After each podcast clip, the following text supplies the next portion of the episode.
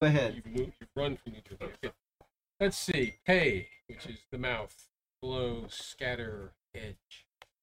Your statutes are wonderful, therefore I obey them. The unfolding of your words gives light, gives understanding to the simple. I open my mouth and pant, longing for your commands. Turn to me and have mercy on me, as you always do to those who love your name. Direct my footsteps according to your word. Let no sin rule over me. Redeem me from the oppression of men, that I may obey your precepts. Make your face shine upon your servant. Teach me your decrees. Streams of tears flow from my eyes, for your law is not obeyed. Okay, good stuff there. Psalm 119. Okay, then we have, um, we'll go to this day in Christian history first. Today is the 14th of October. And I got it on 14th of September. I don't know how that happened. Okay, let's see here. 14 October. It says, Can persecution succeed? By the 1530s, Antwerp was on its way to becoming the richest and busiest city in Europe. Because of its port on the Scheldt River, Antwerp was Europe's center for international trade and finance. The whole region, known as Flanders, was under Spanish control. It became so prosperous that Charles V, Emperor of the Holy Roman Empire, received half of all his tax revenue from there. Charles V, himself a native of Flanders, reciprocated by excuse me by giving his native land many benefits except for religious freedom. To Charles, national strength required religious unity. When the Reformation began in 1517, it soon reached Antwerp, Europe's most cosmopolitan city. From Germany came Lutherans and Anabaptists, the forerunners of the Mennonites. From Switzerland and France came followers of Calvin and Zwingli. William Tyndale fled England and came to Antwerp to translate the Bible into English. Many Augustinian monks began the principles of their fellow Augustinian Martin Luther began preaching the principles. One of them, James Probst, a friend of Luther from Wittenberg, became prior of the of the convent in Antwerp and was outspoken preacher of justification by faith. Fellow Augustinians in Dordrecht, The Hague, Utrecht, and Ghent all became vocal supporters of the Reformation as early as 1520, and some of Luther's books were being translated into Dutch. Immediately, the emperor and the church mounted various mounted a vigorous counteroffensive. One Dominican friar said that he would like to fasten his teeth around Luther's throat and that he would proudly go to the Lord's Supper with Luther's blood dripping from his lips. A representative of the Pope arrived in 1520 and, with the emperor's blessing, began burning books and preaching against heresy. Erasmus, the great intellectual living in Antwerp at the time, observed that the burning of books removed them only from the bookstores, not from people's hearts. In 1521, Charles V, at the Pope's request, specifically forbade the publishing or reading of the writings of Luther. He also ordered the secular courts to enforce that year's Edict of the Diet of Worms of that year, which condemned Luther and his followers. Arrests began in 1522, and the first persons to be arrested were James Probst, the prior, and two close friends of Erasmus. Probst recanted, but then after escaping from prison, recanted his recantation. The following year, two Augustinian friars, Henry Vos and John Eck, were burned at the stake in Brussels, the first Protestant martyrs of Flanders. Erasmus observed that the martyrs made many Lutherans by their deaths. In spite of the opposition and the mounting number of martyrs, interest in the gospel swelled in Antwerp. Every allusion to church corruption in speeches or plays was wildly cheered. A visitor from Italy to Antwerp was told by a leading citizen that if the revolt of the Anabaptists in Germany spread to Antwerp, 20,000 men would rise up to join them. In 1527, the English ambassador reported that two thirds of Antwerp's population kept Luther's opinions.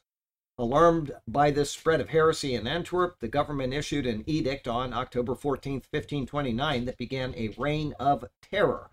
Death was decreed not only for all heretics, but also for anyone who was not a theologian who discussed any article of faith or who failed to denounce the heretics he or she knew. You know, it sounds like the Roman Catholic Church. It sounds just like the uh, uh, Revelation where it's the one that persecutes the saints, and you know the the what is it, the mother of harlots, and Mhm. on and on. Anyway, I'm just coming to mind here is that there's no doubt who that's talking about, but Mhm. we'll go on.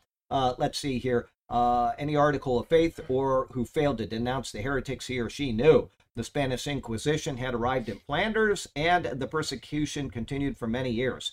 During the 16th century in present day Belgium, 600 Protestant churches were destroyed, and untold thousands were martyred. This Holocaust of Protestants was successful. Today, less than one third of a percent of Belgians are evangelical Christians. What a crying shame.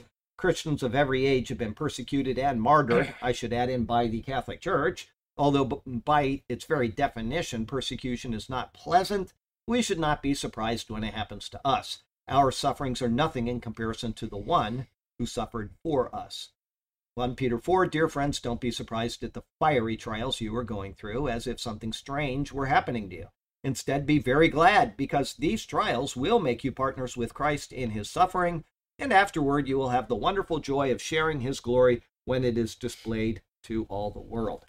So there you go with that. And let's see, we have um couple prayer requests. We have uh, Chuck Swords, we prayed for him last week. I said that he had a very high fever that had been going on for weeks. The doctors couldn't figure out what it was, and he said um, the fever broke two days after the prayers were made last week. So he's very appreciative of Good. that. So there are obviously people out there that are praying on this list, and I know several. They'll email me, and how's this person? How's that person? And so it's always appreciated when people do these things.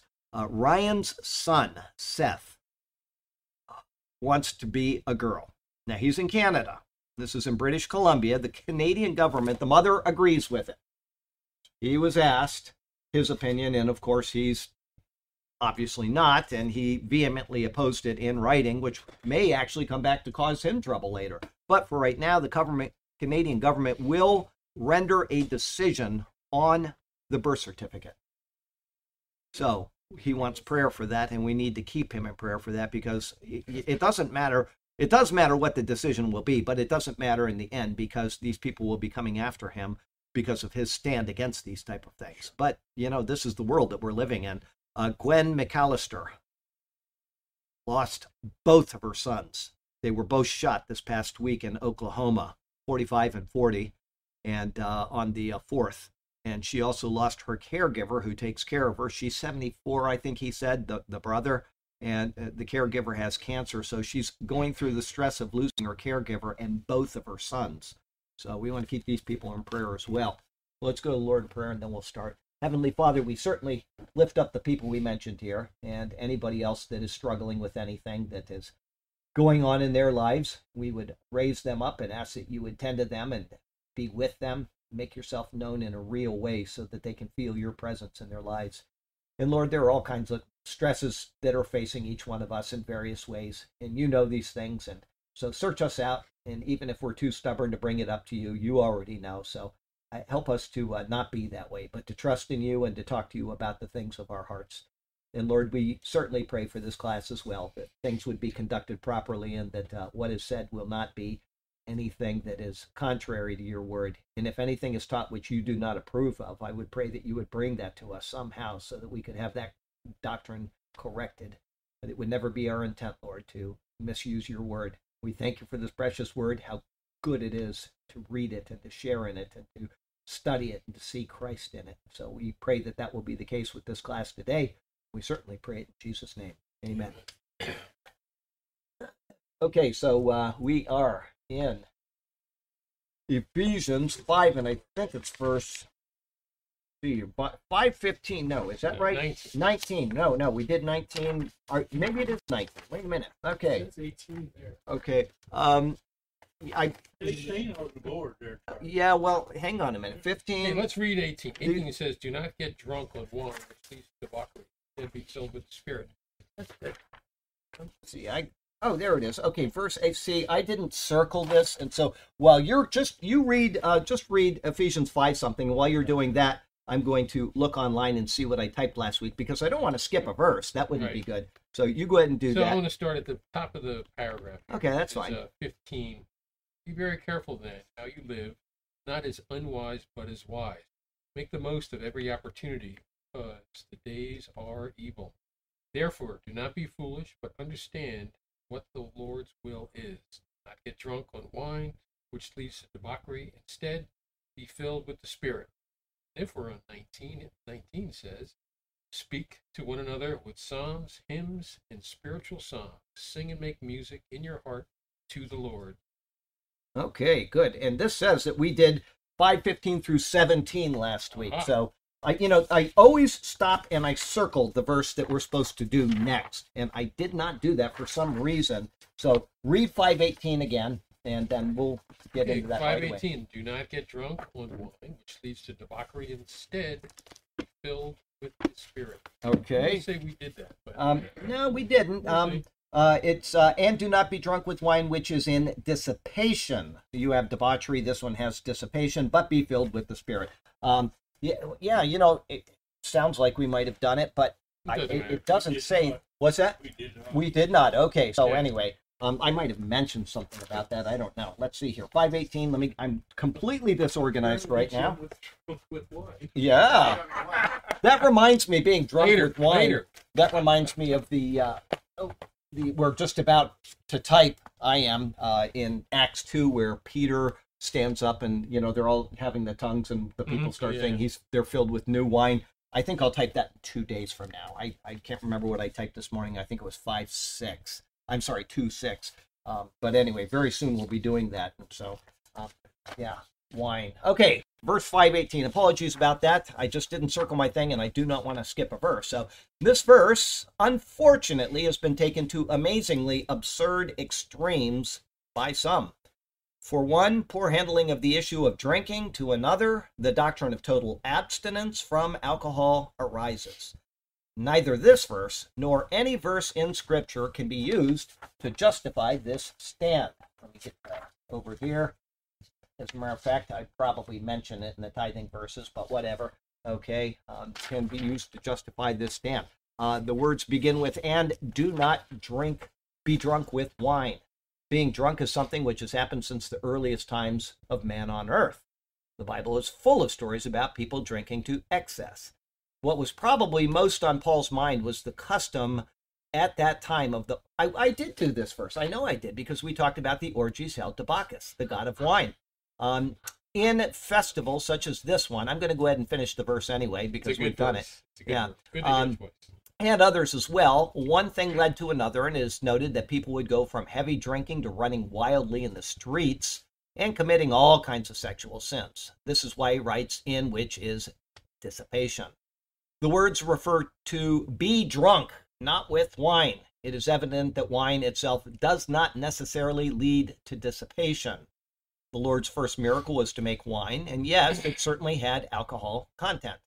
The consumption of alcohol is condoned by Paul in 1 Corinthians 11 22.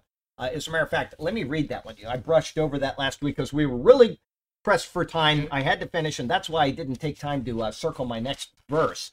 But 1 Corinthians, what did I say? 11 22. Uh, here's what he says there 1 Corinthians 11. Um, I'm going to go back a little bit. And for an eating, this is the Lord's Supper, and for an eating, each one takes his own supper ahead of others, and one is hungry and another is drunk. What? Do you not have houses to eat and drink in? And the word he says there is to drink. Okay? He says they're at the Lord's Supper and they get drunk. And the word is methuo. They are literally intoxicated. And he doesn't say you did wrong. What he says is go do that at home. So there you go. Uh, what? Do you not have houses to eat and drink in? Or do you despise the church of God and shame those who have nothing? What shall I say to you? Shall I praise you in this? I do not praise you. So there you go. That's uh, that particular verse that he's talking about, and he can be speaking of nothing other than alcoholic beverage in that. Um, let's see here. So uh, Timothy is instructed to drink wine as a type of stomach medicine in 1 Timothy 5:23. These and countless other examples show that the drinking of alcohol is not forbidden in Scripture. Throughout the Bible, there is acceptable drinking and there is unacceptable drinking. Uh, for the people that heard this last week, you can sleep for the next two minutes. I'll be done in a second. Um, uh, people can have money, but they are not to be greedy with money. People are not to engage in illicit sex, but not all sex is illicit.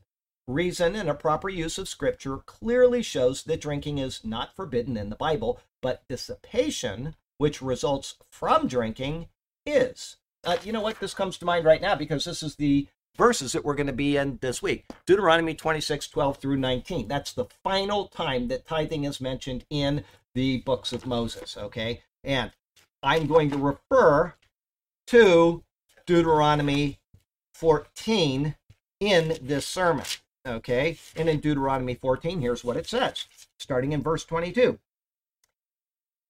You shall truly tithe all the increase of your grain that the field produces year by year. Before I go on, anybody that's listening to this, this is Old Testament. This is not the church, and we do not tithe in this church or any church if you're in the New Testament, unless somebody wants to reinsert the law, which is inappropriate. But so I'm not condoning tithing here. I'm simply reading what the law says about the tithing.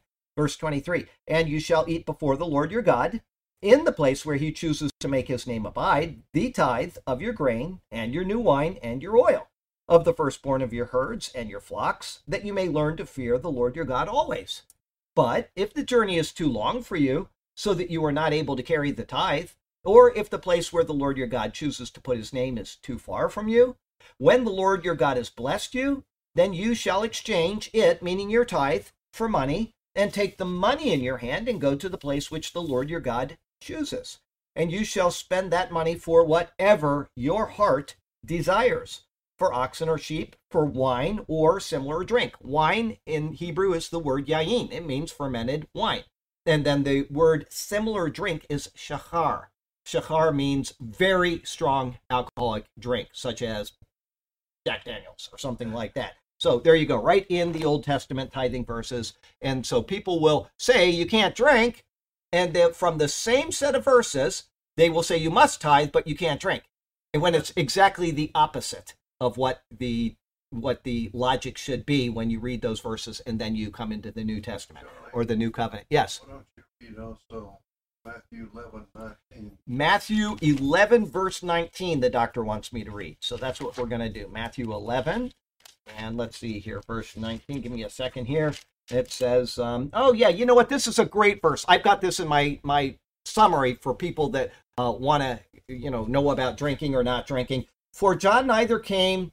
I'm sorry. For John came neither eating nor drinking, and the word is drinking alcohol. Okay, and they say he has a demon. The Son of Man came eating and drinking, and they say, look, a glutton and a wine bibber, a friend of tax collectors and sinners. Now, you cannot say look at that guy's a cokehead unless he snorts coke.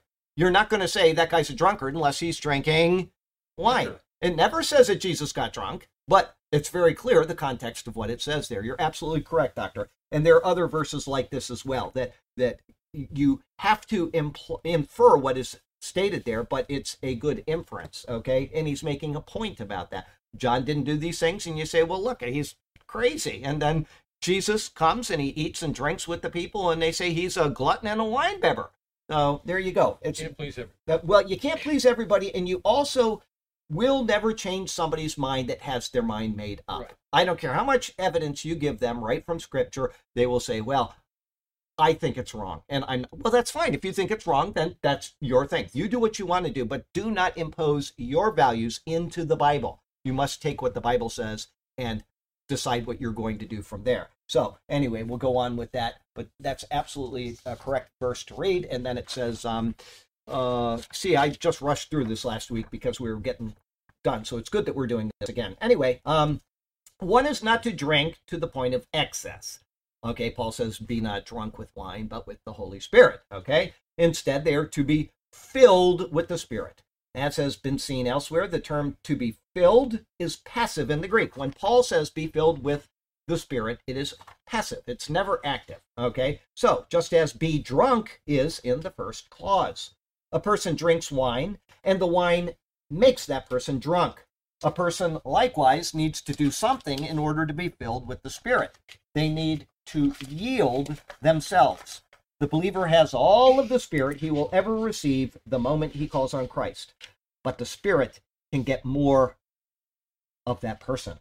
On the day of a person's marriage, they are now married and they will never get more married. He goes probably very happy about that. But yeah, I'm never going to get more married to this guy than I am right now. Okay. But the spouse can get more of the other spouse as yielding takes place. So the same is true with the spirit. In order to be so filled, the Christian is to sing praises, pray, worship, fellowship, read the Bible, talk on the things of the Lord, and so on. In doing these things, the person is filled with the Spirit. Paul's heart is that believers would so yield themselves to the Spirit that they would become revelers in God's goodness at all times, not revelers in dissipation, even for a moment. Although the meaning of the where am I now? I want to make sure I'm on the right thing. That's we're still in 519. Is that correct? I had my paper, so yes. Okay. Although the meaning of the second two words is not fully known, this seems to be a logical explanation of what Paul is referring to. Uh, from these type of songs, he says, making melody, making melody. Here is a verb which corresponds to the noun translated as psalms above. What Paul is saying is that he is saying here is that not only should we outwardly sing and share music, but we should do it in our hearts as well. We are not to let a root of bitterness creep into our hearts as we ponder the wicked world around us. Instead, we are to have the wonderful words of glorifying God in our hearts at all times, welling up in us so that we are not overcome by the world around us. This is what happened. We didn't finish this verse, we got halfway through it, and that's why that's what happened because I didn't get this part. I only read this part and then we had to stop. So it was kind of rushed last week. Okay, so there we are. Um, what Paul is saying here is that not only should we outwardly sing and share music, but we should do it in our hearts as well. We are not to let a root of. Hang on a second. Yes, we are. No, no. What's that? Yes, yes. We are not to let a root of bitterness creep into our hearts as we ponder the wicked world around us. Instead, we are to have wonderful words of glorifying God in our hearts at all times, welling up in us so that we are not overcome by the world around us. Okay, I should stop right there and, and talk about that. Um, I'll read it again so you know what I was saying. Paul is saying here that we should not only outwardly sing and share music, but we should do it in our hearts as well. We are not to let a root of bitterness creep into our hearts as we ponder this wicked world around us. Okay, this is something that I probably fail at 4,000 times a day. The world is getting increasingly wicked. It is getting to the point where it's almost maddening to see how things are degrading. It's not just in this nation. I mean, this nation is obviously a nation that is uh, was established on the principles of Christianity. The Trinity decision of 1893 was it? Anyway, it might be 1893 said that this is a Christian nation. Okay, they went through all of the founding documents. They went. It was the longest, most researched judgment ever in the history of the Supreme Court of the United States, and they said this is a Christian nation. And now, if you even say that in a government office, they'll flip out and they'll want you expelled from government service or out of their office because you're a Christian. Okay, and there's wickedness everywhere but we are supposed to not let that get us down. We're supposed to instead sing to the Lord in our hearts, sing psalms, sing praises, and it's very hard to do when you see these things going on around us. But if you think it, if you think it through, that what is going on in the world right now is a part of what God said was going to happen. We know that the world is going to devolve into chaos. We know that things are going to become terrible. And you can't expect things to keep going well and then suddenly get terrible there has to be a degradation of the society. Just like in Genesis 6, then the Lord saw that the world was filled with wickedness. It didn't just happen overnight, it was a process where people very slowly and eventually completely became wicked. So we need to be careful to try to live out Paul's words here. It's not an easy thing to do. It's a difficult thing to do, especially if you're immersed in it all day. You know, I am because I have to do uh, research for the reports on Wednesday and on Sunday. It's very difficult to read. And I've said this a million times, and I'll say it again. I never exaggerate, by the way. Um, is that um, I see things every day that are so horrifying that I can't repeat them. And these are things that have been going on for years. And yes, the world in general is getting bad, and people are doing all kinds of perverted things in schools and all that kind of stuff. And we wouldn't have talked about those kind of things even a year ago or two years ago and they're doing them now and it's become it's become okay but the things that i see are things that humans will do to one another and there'll be articles in between the articles of the society going down And these are things that, you know, this happened with Ted Bundy in Florida, what, 25, 30 years ago? It happened with who's the guy that used a Dahmer? He would eat people. These are the kind of things I see every single day because they're part of the human condition. And there's always been losers like this in the world. And I see these things and it is mentally taxing on me. It it literally degrades my mind while I'm because I have to see these while I'm looking for other articles. They're there. I wish I didn't have to read any news or see any news at all ever. But I have to do these reports. And Hideko knows I do this every single day. I'll start, you know, researching. I usually go to my morning jobs and I do them and I'll come home and I'll finish up my my uh, about eight news services that I go through in detail. And when I get done with them, I have to go lie on the couch and I have to just do nothing for about 15 minutes. I got to get all of that out of my head. And so this is the wicked world around us that we have to endure. And how do we rise up above it? You know, you have to decide what are you going to do? Are you going to let the world drag you down? Or are you going to try your best to live for the Lord the way that his word says? And he's got psalms and hymns and speaking to each other and all of these type of things. These are things that we should be doing. Okay. Instead, we are to have wonderful words of glorifying God in our hearts at all times, welling up in us so that we are not overcome by the world around us. Uh, one of my friends emailed me today and he's been having some troubles and I told him, you know, I'm going through exactly the same things you are. I what your email could have been my email to you, okay? And I said it's one of the things he's his struggle is, well, I'm not able to read the Bible the way I used to. And I said, well, I don't have that issue. And the reason why is because I do nothing until I've read the Bible. There's nothing I will do. I mean, the coffee is going. That's a little different. That's something. But, uh, you know, I, I will do nothing work wise until I have read the Bible in the morning. That is my determination. And then, fortunately, you know, I don't know what he does for a living. Maybe he's a plumber or maybe he's an electrician. I have no idea. Okay, he's just somebody I know through email.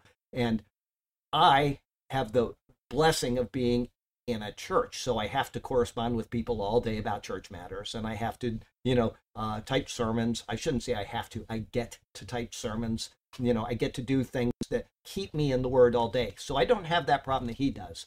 But I, the one thing with reading the Bible is I force myself to do that every day before I do anything else. And then, secondly, is that I say this week after week because I want to spur people on to do it as well is any time that my key goes into the ignition of my car and it turns the car on, the first thing I hear is the Bible talking back to me. And it goes all the time that I'm in that car. And I don't drive a lot. I drive every morning. I drive 1.6 miles down to the mall and I clean the mall and I drive 1.6 miles back to the house. And then twice a week I drive to the church, which is what, six miles maybe? So it's eight minute drive two ways. Okay, so you got 16, that's 32 minutes total, I guess. We'll, we'll say that.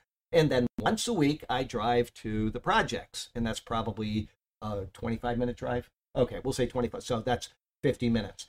So that's all the driving I do, unless I have to go buy something. I don't drive a lot. I drive very, very little. And yet I'm now on the third time with this audio Bible. I'm finishing Revelation probably tomorrow, and I've only had this audio Bible for a short time and then I had my previous audio Bibles that I listened to. So uh, my thing for you is that if you want to try to keep the things of the world out, is to get a Bible and just play it in your car. It'll bless you, and you're not always listening to it. I got to admit, I'm not listening to it all the time, but it is always going. It is always being fed into me, and I would recommend that to people in this wicked world.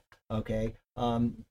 Anyway, in this, okay, not being overcome by the world. In this, we are to do it to the Lord.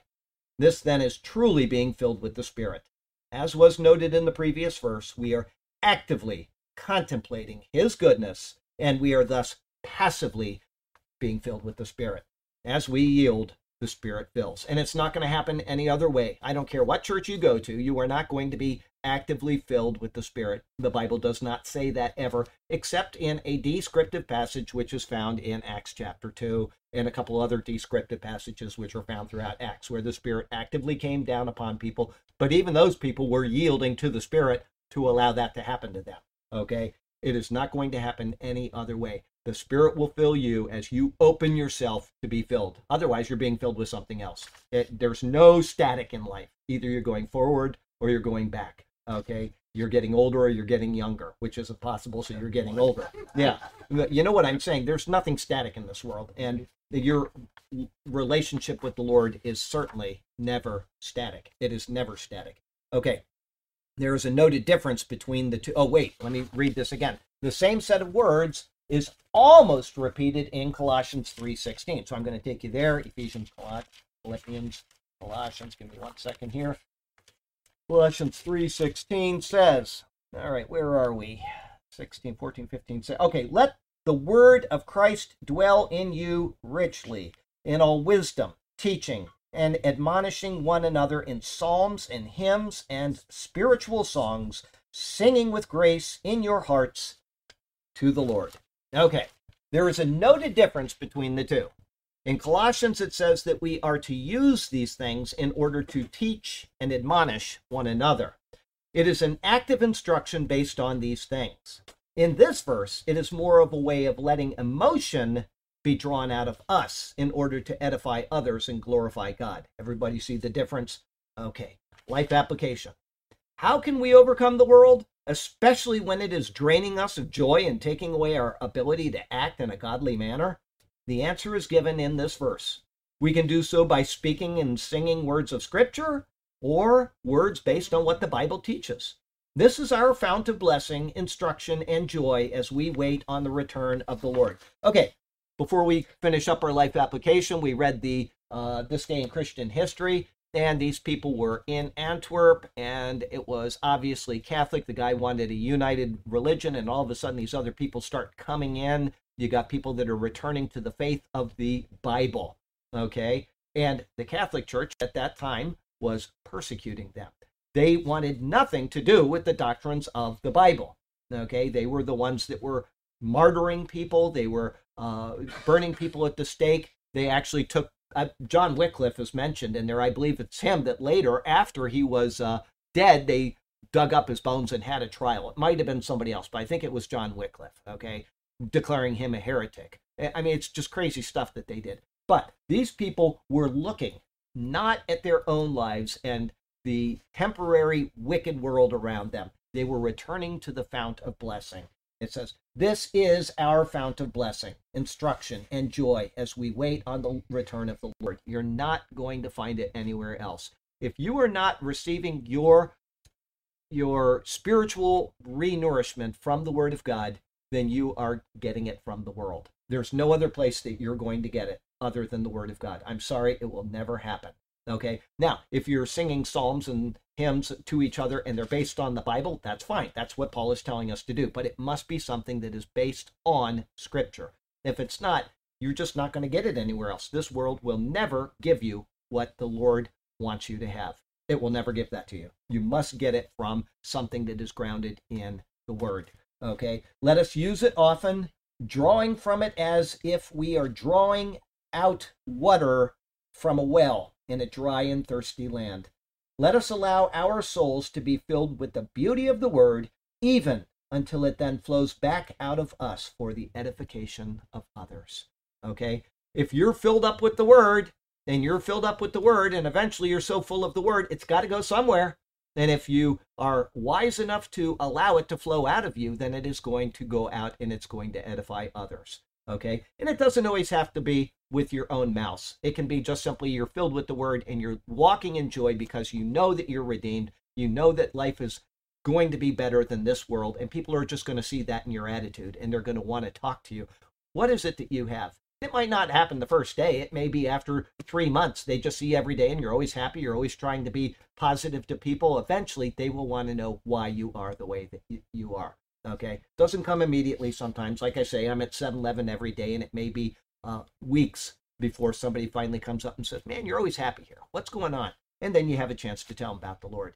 They're out there building a house and they'll be there for the next three months and they see you and they just want to know. But oh, talking about 7-Eleven, some guy came up to me this week and he offered me a whole handful of money. He said, "Here, this." I said, "No, no, no. I'm being paid by Peggy, but happens a lot. I love it. I love when they do it. They see this poor guy out there picking up stuff out of the parking lot without shoes, shoes on. Yeah, and they think, oh, this poor guy must be picking up coins or something to buy cigarettes, or I don't know what they're thinking. But I said, no, no, no. I, I appreciate it very much, and of course, he still got embarrassed and he wanted to hand it to me anyway. So, but yeah, it's oh, it's always fun. It's always fun when something like that happens. Um, okay, so we are um, in 520 now, and I want to make sure that I have these There's papers. another piece down there. too. Oh, okay, that's I knew there was something missing, and I want to make sure that I get these in order. Because Okay. It's a short verse, but I'll take it slow. yeah, take it really slow, and I'll get. Always giving thanks to God, the Father, for everything. The name our Lord Christ. Okay, you took a long time to do that. That was Yeah. very good. Okay. Dragged it over. Five twenty. All right, so we got one forty. I got a page five there. Right here. Okay, so this is the front. Very bad. I just this has happened only once before, where the papers have really gone all over the place. But they, They sure went they all over. up in a um, binder. Well, yeah, you know, but the problem is, it, it- it's not that I need a binder because it would probably be better for me to do that. It's just that I had this thing sitting up like this instead of flat. I don't know what I was playing with it before church, and I'll blame it on uh, Kate. I'm blaming it on Kate. Yeah, Gravity. Yeah, blame it on cavity. Okay, so um, let's see here, 520, and I know the verse says almost exactly the same thing, so I'll read that and then. Uh, wow, talk about being distracted. Okay, 520, uh, giving thanks always for all things to God the Father in the name of the Lord Jesus Christ. So very close. Okay, 520. These words are logically tied to the preceding verse, speaking to one another in psalms and hymns and spiritual songs, singing and making melody in your heart to the Lord, giving thanks always for all things to God the Father in the name of the Lord Jesus Christ. As we are making melody in our hearts to the Lord, we are to be giving thanks always. I, I find this easier, actually. I don't know about you. I find it easier to give thanks always than I do to sing spiritual songs and be uplifting. Okay. It's very easy for me to say, you know, I, I, I just appreciate the, the things the Lord has done. There's a beautiful flower coming up out of a crack in the sidewalk, and it's just so random. Uh, What what can you do but thank the Lord for that? You know, you see uh, just a, a raccoon. I feed the birds out back in the mall every day, and once in a while a raccoon will come up and he just stands there and he looks at you, and I'm just like I'm thankful to the Lord for that because it's just a blessing to have these creatures around you. And so it's very easy to give thanks, I think. Um, it's kind of harder to be uplifting, and sometimes you know you're down, you're tired, you're sick, whatever. Um, but even when you're sick, you can give thanks to the Lord for not being sicker. You know, I don't know. So um, somebody emailed me uh, yesterday. I said I'm just send you a short reply, and then I got to go because I'm going to the doctors. Okay. And I didn't explain, which probably wasn't nice of me. I just wanted to get out, and so I said that. And then she came back and she said um, something about my ear. This ear, I heard it about three months ago, and it it hurts all the time. And so um, uh, I went back to her and said, no, no, it wasn't about my ear. I just went in to have an annual skin cancer check, and I don't have skin cancer, which is good because that last time it was horrifying getting that thing taken care of. But um, uh, I said the ear will probably never be better. I think it's damaged permanently. And I said, I'm so glad because when I get to heaven, I'll have something to compare it to. This is so much better. So, but you know, the thing about having a bad ear that really hurts is I get irritable all day long. And you know, I just am, and I have to. What? How'd you heard it? I, I, it doesn't matter. I don't want to say because it was. I'll tell you in private, okay? But I, I really hurt this ear, and it hurts all the time. And so I, I just, uh, what's that? Yeah, I, I don't want to say it on the, on the, the, the No confessions. yeah, no, we're we're streaming live, and I don't want to, you know. Anyway, um, but yeah, if if you have something like that, you can find something positive in it. And my positive is that even if it hurts the rest of my life, it won't hurt when I get my new body. So thank you, Jesus. But um, as we are making melody in our hearts to the Lord, we are to be giving thanks always. That's Paul's words there. One of the greatest errors of humanity is ingratitude. I'm going to tell you what, if you read the Bible with that perspective as you're going through the word, you will see that Israel, who is a template of us, by the way, is totally ungrateful to the Lord for everything that they had. They had every single blessing that they could possibly have been given. They had the Lord dwelling among them, tending to them, and they were the most ingrateful bunch of people on the planet. Like I said, I'm not picking on Israel. They're just a template of us. And it is, I, if, if it was me, if I was God, which I'm not, okay, but if it was me and I was giving my evaluation of humanity, it would be those ingrates. That would be the one thing that would really eat me up. I, there are things that uh, bother the Lord according to his word. And we know that, you know, when somebody is unjust, when they're unrighteous, when they're, uh, you know, ungracious, unmerciful, etc., because he's all of those things. He is merciful, he's gracious, he's so, he's just, he's holy, he's righteous. But being in, in, ingrate to the goodness of the Lord is, it, I don't know, it's just the one thing that I think, Lord, I'm sorry, I'm so ungrateful to you for the things you've given me. And I want to have that attitude in me always because I don't want to be ungracious and I want to acknowledge that I am ungracious. Gratitude is the grease of life. It's the grease of life. I like that that. are not happy typically because they're not They're not grateful, grateful. for anything. Yeah, well that's that sounds about right. It's it just one of those things. One of the greatest errors of humanity is ingratitude. When we fail to give thanks for each and every kind blessing bestowed upon us, we fall into error. This is then reflected in a degradation of our relationship with God. Eventually, our hearts become darkened to the things of God. That's in Romans 1 20. Let me just read it to you. So you see that, I, and like I say, I have to believe that this stems from being ungrateful. Um, it, and it says it explicitly right here. We'll go to verse 20. For since the creation of the world, his invisible attributes are clearly seen, being understood by the things that are made, even his eternal power and Godhead, so that they are without excuse. Because although they knew God, they did not glorify him as God, nor were thankful but became futile in their thoughts, and their foolish hearts were darkened. Ingratitude. God did all of these things for these people. They know it. They know it deep down inside of them, and yet they are ungrateful. Uh, let's see here. It is so easy to ask for blessings, but we then fall fail in being grateful for those things that we receive. Instead of this, we need to continuously be thankful for what we have and pour out our hearts concerning those things we lack. Yes, it's okay to ask for things. It's the Bible never says to not do it, and in fact, it says the opposite. We are to pour out our hearts to the Lord. This is what we need. These are the things that are on my heart. I desire this for this person, and so on. But when we get the things that we get, we should always be sure to be thankful. Uh, the one thing I'm sure I've said this a million times because it's one of the things I enjoy so much is the rains in Florida. Okay. Florida is sand, it's not clay soil, and so everything runs right through. You can have a ton of rain, and two weeks later, it's as dry as a bone around here because the soil does not hold the water. And we're totally dependent on the rains in Florida because of that.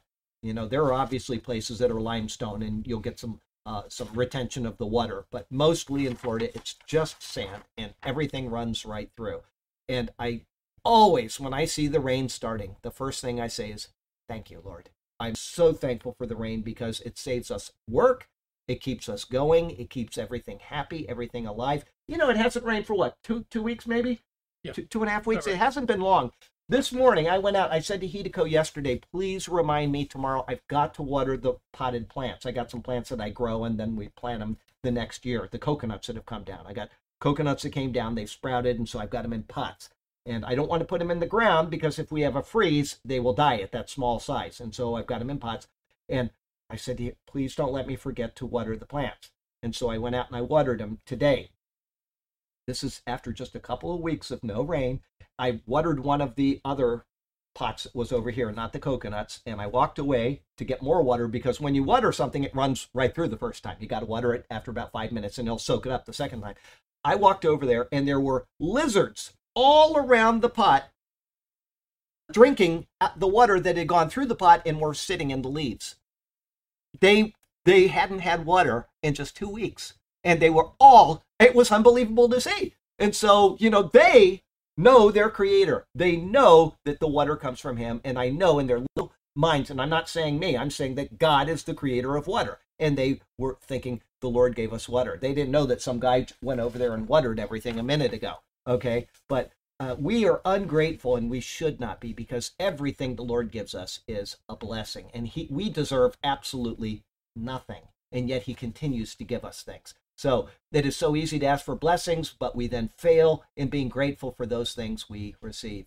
Instead of this we need to continuously be thankful for what we have and pour out our hearts concerning those things we lack.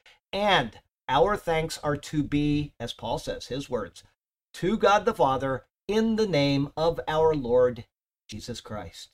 There is a strong emphasis here in both expressions. God the Father is the fount of all blessing, and he is rightfully exalted through the thanks that we return to him. But each of these thanks is to be given, as Paul says, in the name of our Lord Jesus Christ.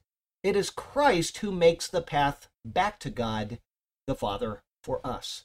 The ingratitude mentioned in Romans 1 is an ingratitude which is directed towards Paul's words, his eternal power and Godhead.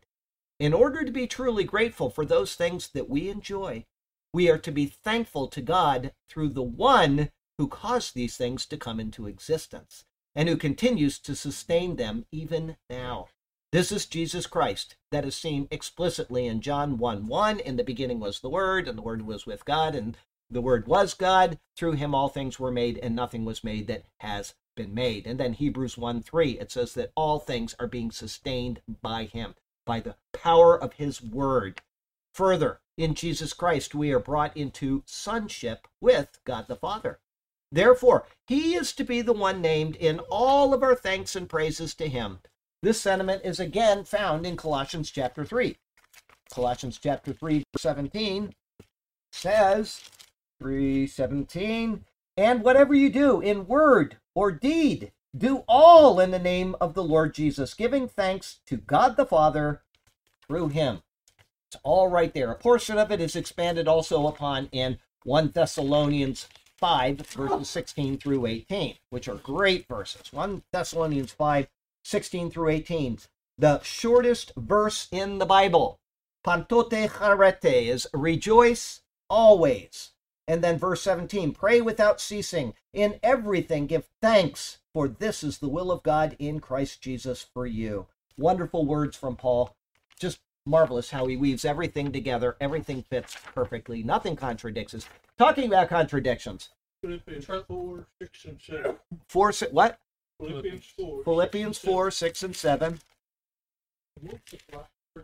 Colossians 3, um, uh, 17. 17. Thank you. For Philippians 4, what? Six and seven. 6 and 7. Be anxious for nothing. I have to tell people that all the time, and when I do, I'm always saying it to myself as well. Be anxious for nothing, but in everything, by prayer and supplication with thanksgiving, let your requests be known to God, and the peace of God, which surpasses all understanding, will guard your hearts and minds through Christ Jesus. Okay, we have to keep reminding ourselves of these things because this is a really troubled world. But uh, the last thing I said there was, um, where was that? Um, uh, oh, I was talking about contradictions. And two days ago, I think it was, might have been three days ago, I was sitting as I do, finished everything up about 6.15. I turn on the TV always to watch something while Hideko's cooking. I try to pick really short little, vi- little, little videos, like five minutes long, in case she gets done. I don't want to have to have her watch that. We'll watch something she wants to watch. But there was something that was on that was about 19 minutes long, and it was I'd never seen this guy before, and he was going to talk about um, the Bible. I can't remember the subject of it, but anyway, he's and I was fuming after six minutes. He's he's there, and he's he's like a professor in some college. He's a Hebrew something professor, and this is like a meeting outside with this canopy, and there's all these people all dressed up, and they're there to hear. I don't know what they expected to hear, but he's talking about the Bible and how the Bible is used as a symbol of authority. Okay, and he says that in America, he gave the numbers very high rate of people that believe that the Bible is the inspired word of God. He says, but none of them know what it says.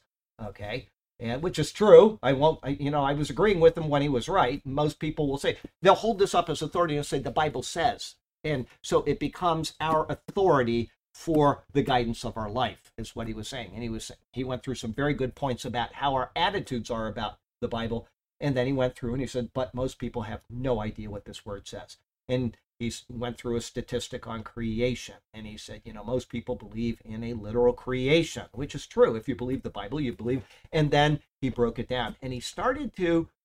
He says, I'm just going to read you some verses, and I'm not going to give you any comment on them. I'm just going to let you uh, make an evaluation of it and he went through the Genesis account, Genesis 1, 1, one, two, one, three, you know, and he just read some of the things on. Then he said on day five he did this, and on day six he created man, and so that's the the creation story. And then he he says, you know, I'm I'm, going to give you this evaluation. I'm not going to give you any opinion. And what he did, he didn't give his opinion. Instead, he belittled the Bible, mocking it without really saying anything. And by the time he was done, the people were laughing at the word of God. And I was I was fuming. He says, now we're going to go to Genesis 2. Everybody knows a Genesis story. And he says, you know, you've heard the Genesis 2 story, and it says this, this, and this, and you know these things. He says, everybody knows those things. But then he started to call into question. I'll read you what he said. This is his point here. He says, Genesis 1 says that God created, right? And he says, um, in Genesis 2, then you start having contradictions from what it says in Genesis 1. And I said, I know where this guy is going. And by minute six, I was so angry. I he's going through it and he says, um, the seventh day, that's the day of rest. And he started reading that. See, it says David. Then he gets to verse four and he says, This is the history of the heavens and the earth when they were created in the day that the Lord God made the earth and the heavens. And then he's talking, he goes down there and he says, In the day, and he's talking about man being created.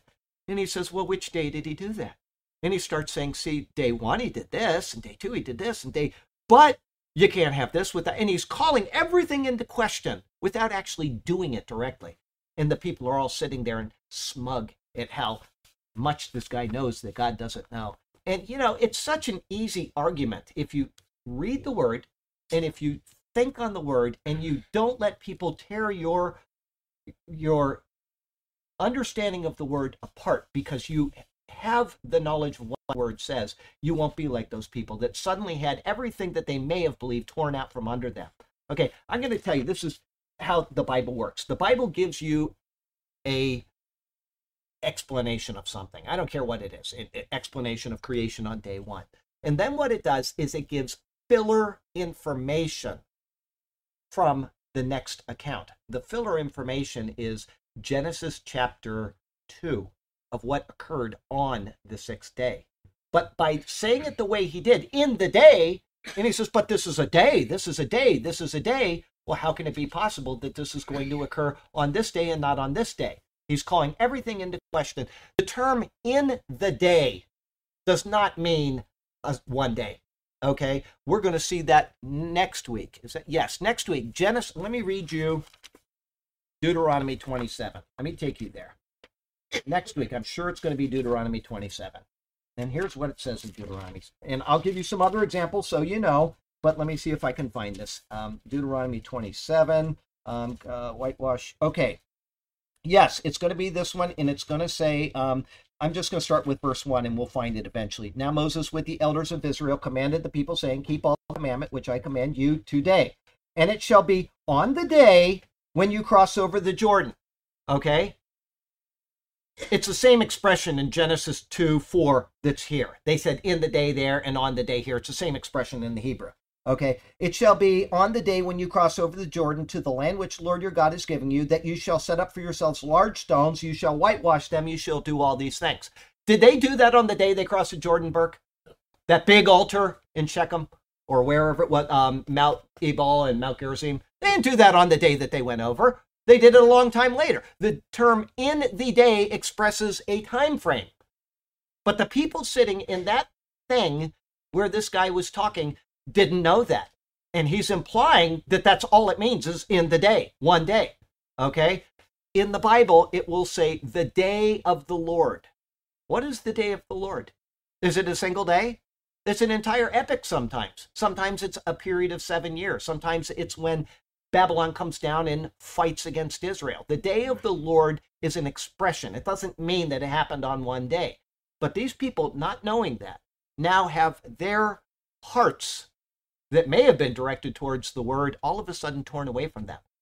And it's very unfortunate that people will do that. They'll sneak in. It's I was thinking while while he was saying the things that he was saying saying, I was thinking of what Peter says or Paul, they both kind of allude to the same thing where people will creep in into the congregation and they'll and introduce destructive heresies. And he was so smug about it. Like, I'm so smart. I know how the Bible works, and it's a book full of contradictions and errors. There are no errors in this Bible. If you are willing to think it through and to study it, Okay, let me ask you something. Does the book of Ruth come after or before the book of Judges? After. The book of Ruth is the eighth book of the Bible. Judges is the seventh book of the Bible. Okay, Joshua is six. Okay, then Judges and then Ruth. Okay, so you have the book of Judges and then you have Ruth. Ruth does not come after the book of Judges, except in chronology as far as your Bible is concerned. I'm talking about um, insertion of books. It comes in the middle of the book of Judges. Everybody understand that? The book of Ruth begins with in the, let's read it just so you can see this. Okay. Just this is what there's Ruth. I'm sorry, there's Judges, and it says in Ruth 4 1.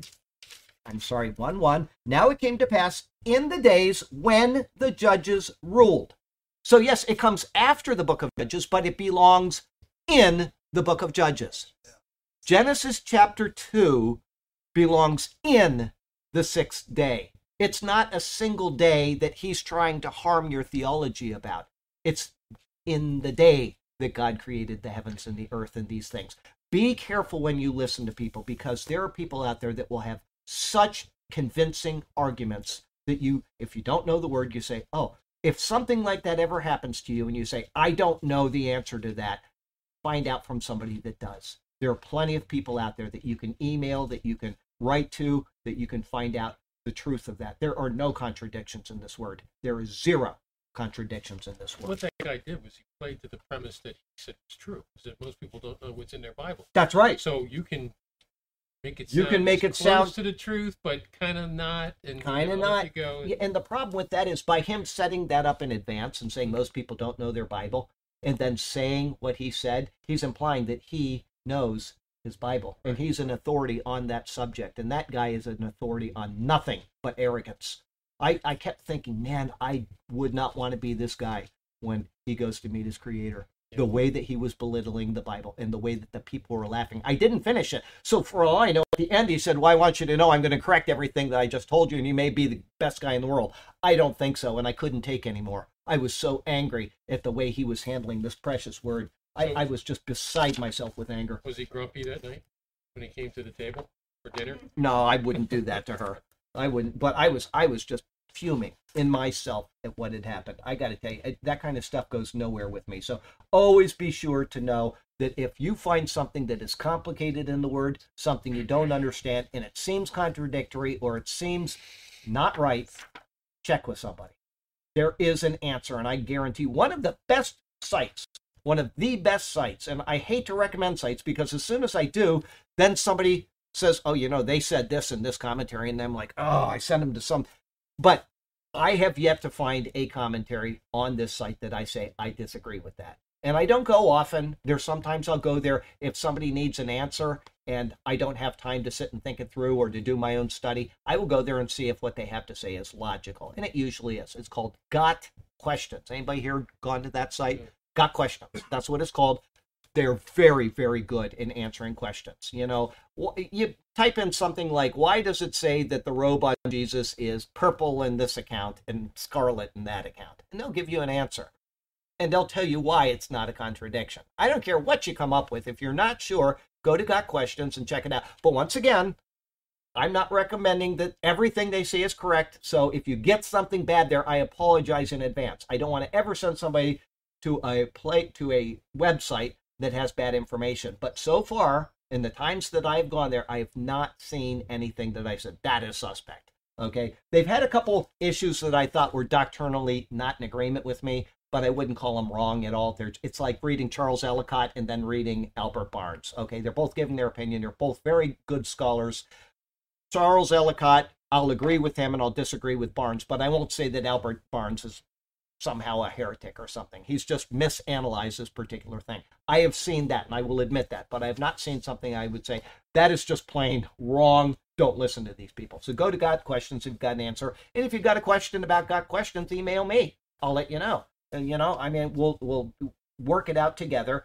And the good thing about, you know, the best thing about writing these commentaries is You have something to send people. I don't even have to answer them anymore. If somebody asks me about Ephesians 521, I don't even bother giving an answer. I just cut and paste my, my 521 commentary. It's great. The more you've written a Bible commentary, the less work you got to do in the future. You did that with me when I went my open. Oh, I that's said I, right. I needed to find out about um, uh, when Jesus was actually born. That's You said- right. You said the sermon. Oh, here, here, that's for you. Yeah, I've already done that. I don't need to do it again. and I'm not going to spend my time. That's right. Thank you. I forgot all that. Thank you. That would Yeah. save me all the time. Uh, and you know that was not intentional on Sunday. He asked me a question, and I just started rambling. And Right. Well, no, no, no. I, I prompted that because I Oh. wrote down really. uh, oh, carols. that's what. and going, then what's wrong with you? Are you retarded or something? That's No, what it was. is when Christ was I born. started talking to a couple people in the front row about what he was going to open the church So I with. said, you know, I didn't know what he was opening the church with, other than a general thought. And he's like, "Well, I don't have to do that now. You've already told everybody."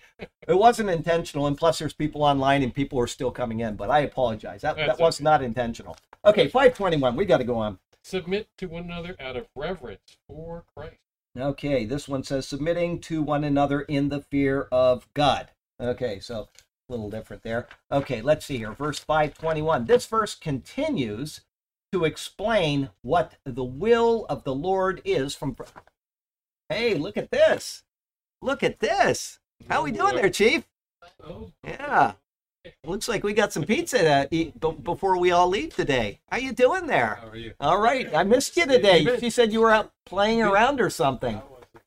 No, I know. She said you were getting stuff for the store, but yeah, good. Well, thank you for this. Just leave it here. Yeah, that's fine. Yeah. That's that's wonderful. Yeah. Just so you know, this is a celebration. Yesterday, the 13th of October, yesterday was our eighth year anniversary in this building. Awesome. And I said today we're gonna have some pizza. So awesome. good deal. You you get to uh you get to uh bless us on our eighth anniversary. Happy anniversary. All right, God there you go. Everyone. All a Have a wonderful evening. Be you, blessed. Kelly. Say hi to. Wah. All All right. Good deal.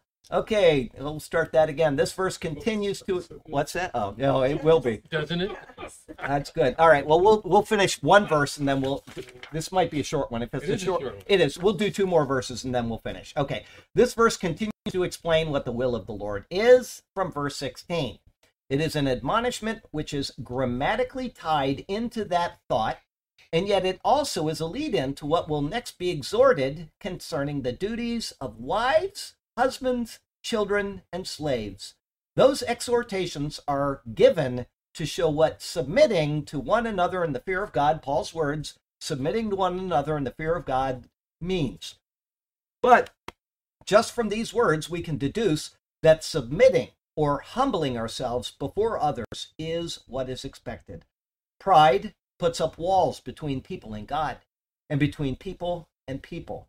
However, humility leaves open a way for people to meet the needs of others. It is not demanding and it shows no arrogance. This is what we should do when interacting with others. I can't tell you, uh, you know, one of the best things in, I've ever done in my life, bar none, probably in the top three things I've done after marrying my wife and maybe one other thing, is leaving Facebook. I got to tell you, pride steps in. You're there on Facebook, you're at the end of a keyboard, they don't know you you don't know them you're just friends on facebook and you start arguing with somebody over something that isn't important okay? And pride steps in and everything goes downhill from there okay? I'm so glad to be off of social media. I'm just so happy. Uh, and it, the same happens all the time. In churches it happens in chats on you know blogs and all kinds of stuff. People have pride in them. It's it's our makeup okay? And when we let that pride come forth instead of humility it will always damage whatever is going on between people. It will always do that. So it's one of the things that we need. Humility leaves open a way for people to meet the needs of others. It is not demanding and it shows no arrogance. This is what we should do when interacting with others. We should not let pride step in and you know i'm right about this and i'm i'm going to sink the ship. Over it we shouldn't do that. Okay, state your piece and move on. If somebody wants to disagree with you, they can be as wrong as they want. Just let them do it. As noted, Paul's specific examples are forthcoming, but it is not to be limited only to those he explains. We should have an attitude of submission to all those around us in order to bring down walls of animosity and strife. And this is to be done, as Paul says, in the fear of God. Christ Jesus came in the most humble circumstances of all. From his birth in a manger to his death on the cross, he demonstrated the humility which all of us should likewise demonstrate. And yet, we need to remember that Jesus never, never let doctrine falter, nor did he flee in a cowardly manner from his enemies or the enemies of God. This is to be a balance in our lives where we demonstrate humility on one hand and a firm resolve on the other. In all ways, he did exactly as his Father expected, and we are to do so as well. Let us never allow the forces of moral perversion or enmity with God assume that they can use us as punching bags without facing rebuke and correction. And that means in the church, especially. Outside of the church, these people are just going to continue to do Hmm. what they're going to do. In the church, I'm telling you, it is, I can't believe the things that I read getting ready for the Sunday and the Wednesday reports that I see people doing in churches. People ordaining people that are so unordainable in any any aspect of normal Christianity, and they're there doing it, and they're promoting things in the church that shouldn't even be spoken in the most immoral society ever in the history of humanity. That is unbelievable, and we are not to allow that to be introduced into our lives in any way, shape, or form. So we have to have a balance. We need to do things in humility, but we are never to allow those things to overtake us or to assume that we condone them because of our silence. Okay? Evil must be addressed, or we are not demonstrating all the Christ like attributes that we should. If something is evil and we don't address it, then we are condoning it. Okay? Depending on the circumstance. I'm talking about if we're in a, a circumstance where we can address it and we don't, then we have implicitly condoned that before those people. Life application. When we are when we interact with the world, we are to demonstrate humility, submitting to others as Christ would, and yet we are also to be firm, fixed, and resolved in our attitude towards the wickedness which surrounds us. Let us never give an inch on our firm stand to uphold God's word. This is it. This is what we have until Christ returns again. This is our authoritative marching orders. And we are never to give an inch, not an inch. Let's see, do we have time? Yes. Okay, we're going to do 520. We are. So we're going to put the women in a bad light and then. Okay, that sounds good to me. I know, right. Wives, submit to your husbands as to the Lord. It's word for word. I'm not even going to worry about it. Okay, admonitions for wives, which are very similar to this one. Oh, before I go on, because I don't want to forget this, and we're saying a prayer, is Philip Kaufman sent us some money for the pizza. He sent it a while ago, but because Graham gave us some money for it from Scotland, and okay, I don't want to forget that. So thank Philip Kaufman when we have our prayer at the end. Remind me to do that. Okay, um, let's see here. Where was I? Um, uh, admonitions for wives, which are very similar to this one, are found in Colossians 3, Titus 2, and 1 Peter chapter 3. Other much more carefully worded restrictions upon women are noted throughout Paul's writings as well. For modern times, women who believe it's okay to preach or teach or have authority over men will simply disregard those prescriptions or twist them out of their intended context in order to justify what is explicitly forbidden. Explicitly forbidden. Now, I'll give you an example. One time I was at home, this is years ago, and I was watching TV, and there's this lady. Her husband was the pastor of the church, and he kicked off. And this lady knew Greek. She knew it perfectly, and she could write it on the wall and say, This word means this, and here we're going to cross reference this. And I thought, it doesn't matter how much you know. If you're disobedient to the word, then what you have to say isn't worth anything. Because she's standing there in the pulpit teaching the people about the Greek language and how it tells this and that from the Bible, and she's being disobedient to the word of God. It doesn't matter, you know, people it, people will know Greek perfectly. They will know Hebrew perfectly, and that does not mean that they are qualified as teachers or preachers. Okay, just because somebody knows something does not mean that they're rightly applying it. As I've said a million times, you've got Cambridge. They were trained in Hebrew and Greek, and yet I read their commentaries quite often to refute what they are saying because they're commentaries that give a lot of good mechanical information about the Bible, and then they go and they say things about theology, which is completely inappropriate. Just because somebody knows something as far as a language does not mean that they are handling the Word of God right. I've seen preachers that don't know a word of Greek or Hebrew that preach the word properly. Okay, so don't let people fool you. Just because they're a Jew doesn't mean they're a specialist on things of theology. Okay, you've got to be really careful. That's called a source fallacy. Source fallacy means that I'm going to accept this as authoritative because of the source. Bad place to be. Okay, so um, uh, preacher teacher have authority over men will simply disregard those prescriptions or twist them out of their intended context in order to justify what is explicitly forbidden. They will also take descriptive verses from the Old Testament, a dispensation which is ended, by the way, or from the book of Acts, and completely take them out of context in order to justify that which is forbidden. Once again, the book of Acts is a descriptive account, it doesn't prescribe anything. I mean, there's almost zero in the book of Acts that prescribes something for us to do. Outside of Acts 1, where Jesus told the disciples to go get to work and then not worry about those things, I can't think of anything that is prescriptive that continues to be prescriptive without any changes.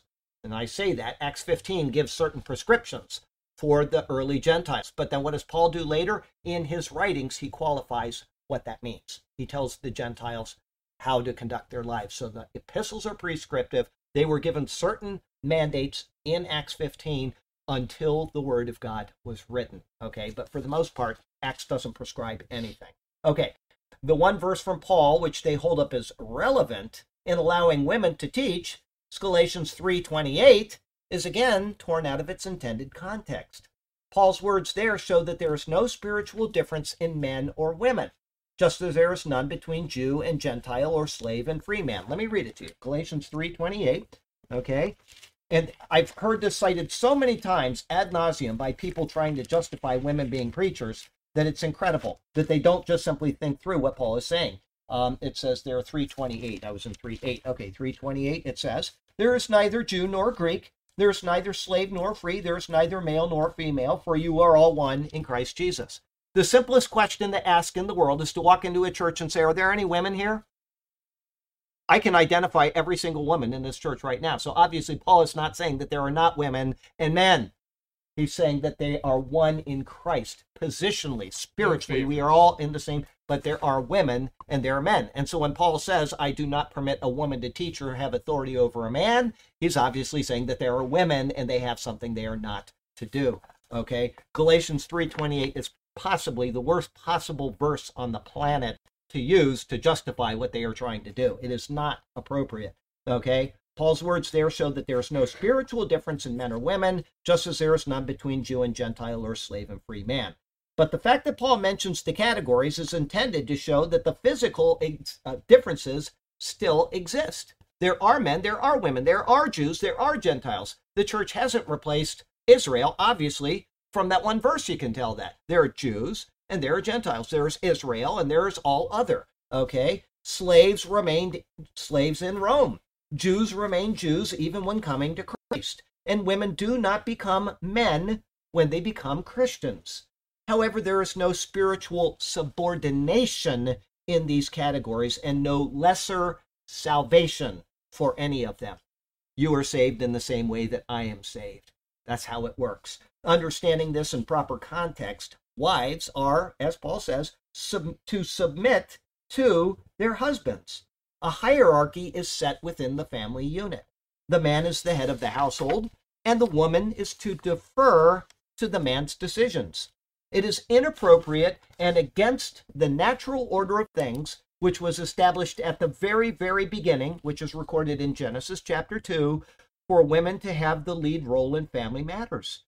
God has ordained it this way families and societies which do not follow this model, as we're learning very quickly in America, will inevitably be dysfunctional in regards to proper biblical standards. Things were fine in this country until they came and destroyed the nuclear family, and everything is no longer fine in America. Albert Barnes rightly identifies four areas which the woman is to submit to the man.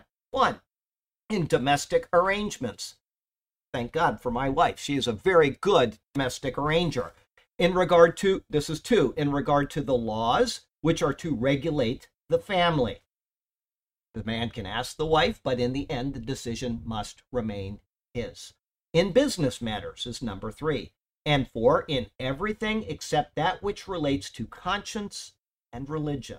That's Albert Barnes. The last category is intended as being in conscience according to God's word, and in religion according to what God has ordained.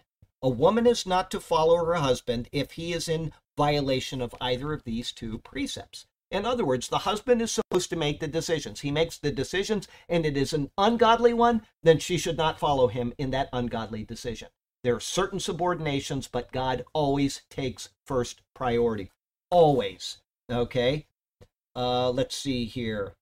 In all other ways, they are to submit, as is indicated here and elsewhere in Scripture.